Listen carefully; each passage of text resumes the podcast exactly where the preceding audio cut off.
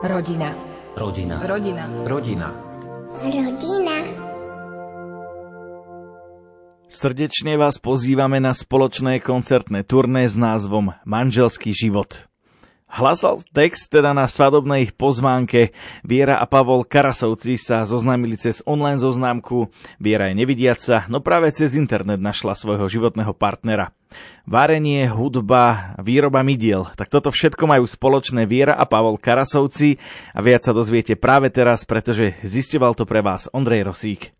Váš príbeh začneme so známením, pretože ste sa zoznámili v čase prvej vlny pandémie koronavírusu. Vďaka internetu využili ste online zoznamku. Prečo ste si vybrali práve takýto spôsob zoznámenia? Bolo to tým, že človek chodí stále z práce do práce dookola keď mám nejaký handicap, tak je to zložitejšie si niekoho takto nájsť a medzi nevidiacimi som nikoho takého nepoznala, ktorý by bol pre mňa vhodný tak som to aspoň vnímala. Tak som si povedala, že skúsim to, i keď často ma to aj odrádzalo, lebo keď už sa dlhšie nič nedialo, tak som už ani na tie zoznamky nechodila. Asi to prišlo v ten správny čas. Ja som mal predtým priateľku, no ale potom rozchode nejak to bolo skrz aj prácu, aj všetky povinnosti, taký troška problém si niekoho hľadať. Paradoxne som chodil hrávať a stretal som veľmi veľa ľudí, že som chodil hrávať oslavy ako DJ alebo svadby a rôzne akcie, ale nedalo sa mi nikoho nájsť. No a pri tých akciách vždy sa venujem tomu, čo tam som, že tam pracujem a zabávam sa s tými ľuďmi a nebolo priestoru hľadať si partnerku.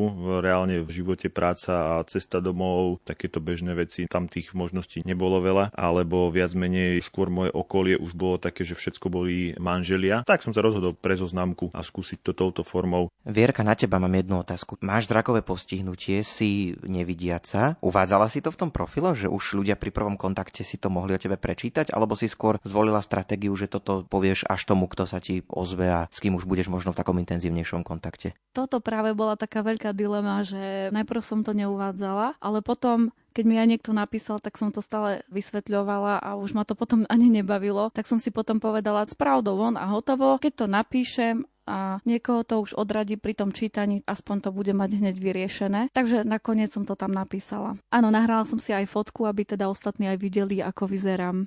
Čo vás na profile toho druhého zaujalo? Mňa najviac zaujalo práve to, čo tam bolo napísané. Bola to naozaj stručnosť a zároveň skromnosť, že tam mal napísané nie to, že ja som taký a taký, ale práve to, že ľudia o mne hovoria, alebo moji známi ma charakterizujú tak. Čiže nebolo to také, že by sa nejako chválil alebo povyšoval. Zdalo sa mi to také naozaj skromné a také milé. Išlo z toho niečo veselé. No a potom som si povedala, tak veď skúsim mu napísať, možno odpíše. No a odpísal. Pali, ako to bolo? Ako si ty na to spomínaš, keď ti Vierka napísala, že aj ťa zaujala niečím, alebo ako si to vnímal? Áno, bolo to také príjemné, lebo ja som vtedy dlhšiu dobu na tej zoznamke nebol. 2-3 mesiace myslím, že som sa tam neprihlasoval. No a potom ma tak raz napadlo, že idem pozrieť, že či niekto nenapísal alebo tak, lebo pár mesiacov predtým som si tam s niekým písal. Tak ako to začalo písanie, tak to aj skončilo zo dňa na deň. No a potom prišla Vierka a v podstate označila moju fotku. No a keď som čítal ten jej profil, tak mi to hneď také prišlo, že mala napísané, že nevidiaca. Ako si mohla označiť moju fotku, že sa ti páči fotka, keď si ma nevidela. Ale potom sme si to vysvetlili s tým, že jej sa páčilo to, čo tam mám napísané a tak. Celé to vzniklo ako keby takou náhodou, že prečítala pár viet, ktoré som tam mal napísaných. No a celé to nabralo taký rýchly spád. V podstate my sme si už po dvoch týždňoch volali. S Vierkou to bolo úžasné, lebo ja som po pár vetách, po pár dňoch písania mal pocit, že sa už poznáme roky.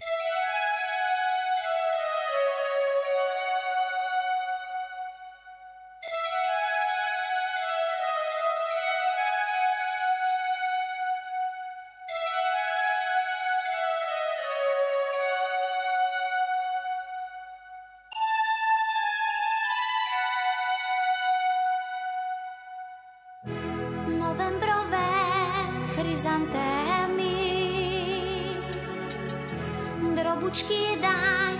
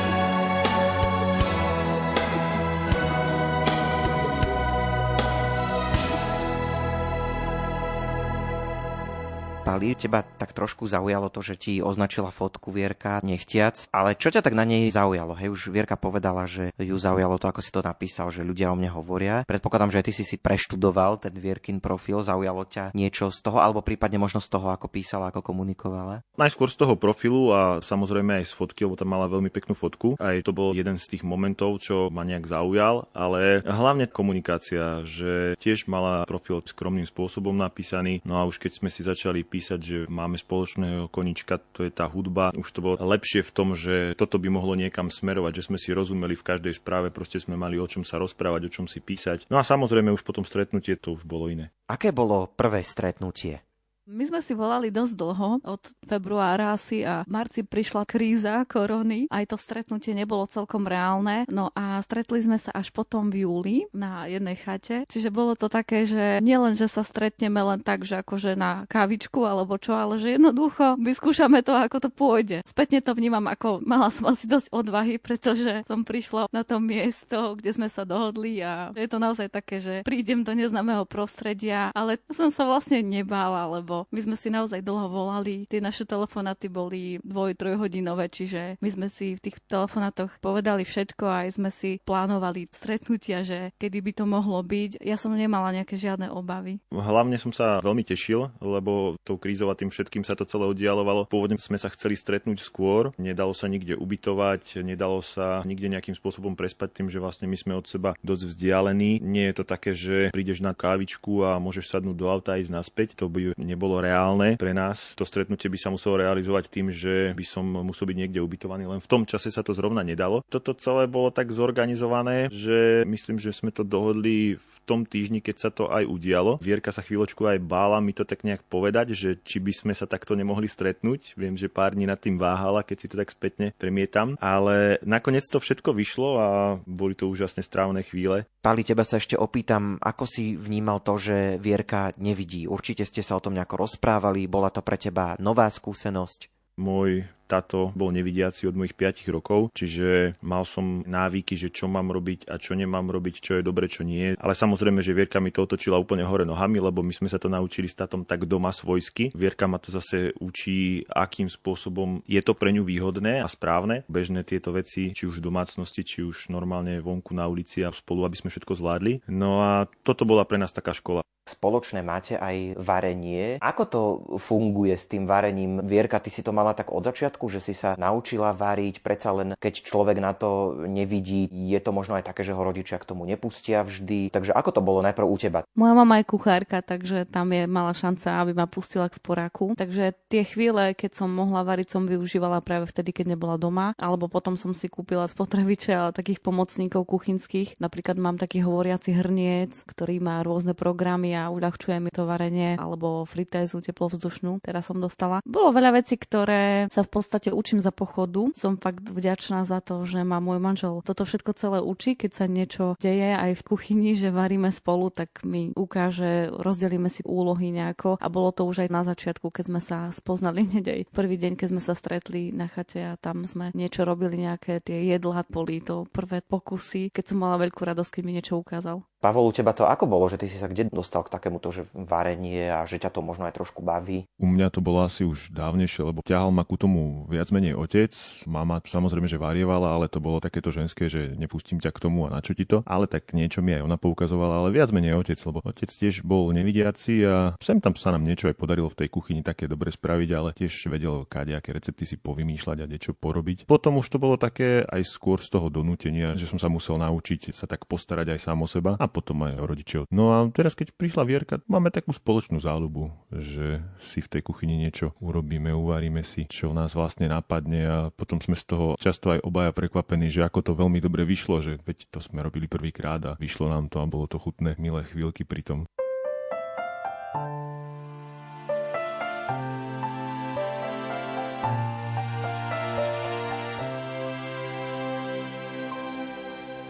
Koľko ciest musím prejsť, nechám sa zviesť.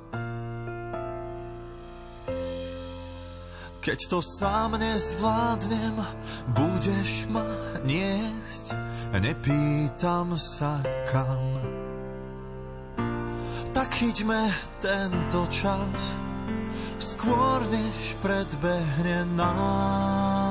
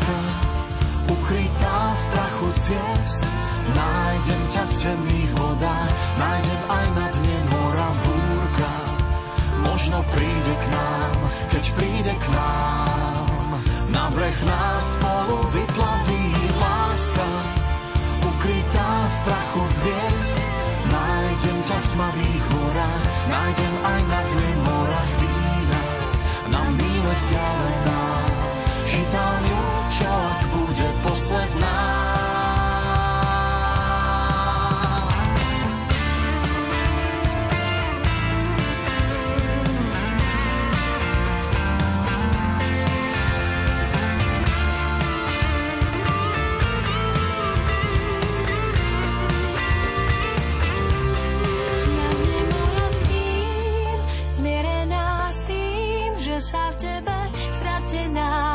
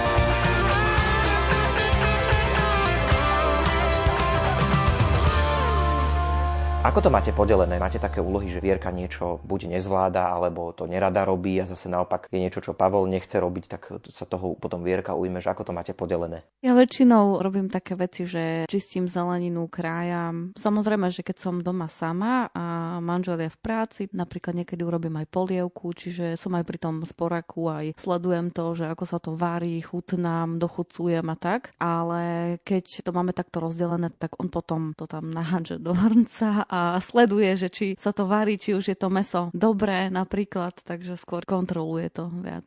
Ja si tak trošku, keď sa s vami rozprávam, spomínam na prvé dni, týždne, mesiace spoločného bývania s mojou manželkou. To boli niekedy na nervy situácie, keď napríklad sa stalo, že som ráno sa ponáhľal do práce a zrazu sa na stole objavil nejaký pohár s vodou, do ktorého som ťukol, drgol, vylial sa, strašný neporiadok z toho vznikol. Ja som si tak hovoril, že prečo to tu necháva? Aké boli prvé týždne spoločného bývania, keď ste si tak aj na seba museli zvykať? Práve, že to bolo opačne, aspoň ja to takto vnímam, že Paľko skôr dával veľký pozor na to, aby niečo nenechal tak, ako to nemá byť. Teda vždy dal pozor na to, že ako to bolo predtým, aby som všetko mohla nájsť a vždy pozoroval, že čo robím, ako robím a niekedy to už bolo až také, že ja som si myslela, že musím všetko robiť nie že ako stroj, ale mal som trochu možno, že aj trému, ale potom to už bolo prirodzené. Na začiatku asi poviem, že v podstate dve veci, ktoré sa Vierke mohli nejakým spôsobom zamotať, boli moje papučky, ktoré som pravidelne nechával pri dverách pri izbe. To bolo jediné také a náš psík Rexon. Inak myslím, že nič, lebo ja som bol tak naučený, že nenechávať zbytočne veci tam, kde nemajú byť, pretože tým, že nevidí, viem, že to môže nájsť, tak ako si ty našiel ten pohár, čiže na toto som proste už nejak naučený. Akurát keď som prišiel ja z práce domov, tak som vedel zhodnotiť asi 60 až 70%